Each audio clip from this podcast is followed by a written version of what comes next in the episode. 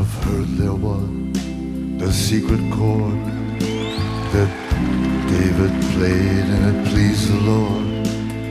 Цю пісню переспівували багато зірок, але вперше її заспівав хриплуватим низьким голосом її автор, найзагадковіший співак та композитор цієї епохи Леонард Коен.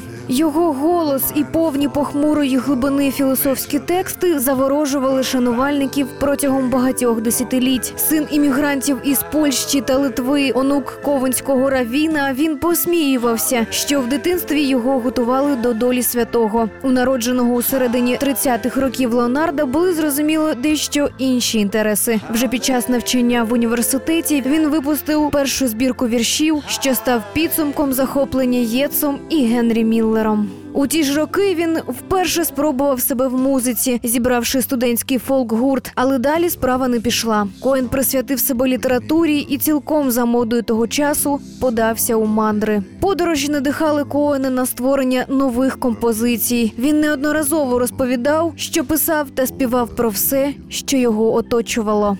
Більшість моїх пісень це моє бачення краси. Це може бути все, що завгодно: предмет, ситуація або ландшафт. Це те, що вражає мене і інших. І я молюся, щоб таких прекрасних, чистих речей, які знаходять відгук у моїй душі, було більше.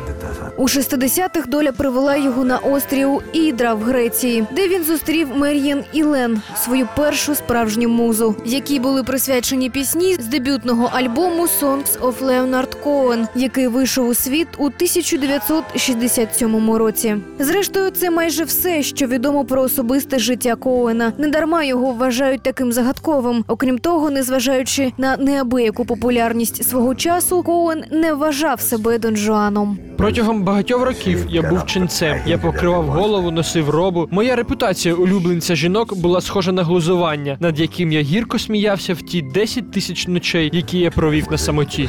Леонард Коуен часто говорив про те, що написання пісень для нього важкий процес, як і будь-яка робота. Власне заняття музикою, яким був присвячений залишок довгого життя Леонарда, він в якийсь момент з фірмовою усмішкою пояснив фінансовою вигодою. Проте роботою творчість він не вважав. У кінці 70-х, на початку 80-х були довгі 5 років мовчання. Інтерес до творчості Коуена згас, проте він знову став популярним у середині 80-х після виходу альбому Various Positions. Композицію Hallelujah з цього альбому дуже часто переспівували відомі виконавці, такі як Джеф Баклі, Бон Джові, Боно, Ванеса Параді та багато інших співаків. У 2006 році 73-річний Коуен був змушений знову почати гастролі, щоб покращити своє фінансове становище. Коли дізнався, що його колишня помічниця і в минулому коханка Кейлі Лінч привласнила собі 5 мільйонів доларів його заощаджень. Через два роки він відправився в грандіозне гастрольне турне, яке тривало 18 місяців.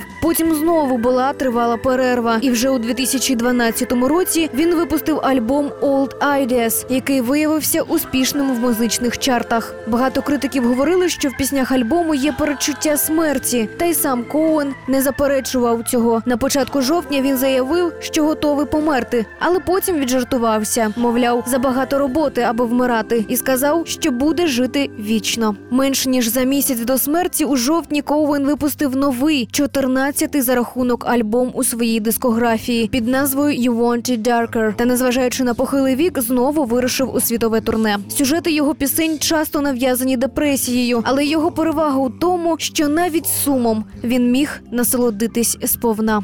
Зрештою, не дарма він неодноразово повертався до релігії та довгі роки проводив на самоті. Можливо, завдяки цьому, як казали деякі його знайомі, він надав музиці особливе значення та звучання. І він таки казав правду: у світі музики він буде жити вічно. Він надав професії майже біблійське значення. Я не думаю, що буде інший Леонард Коен.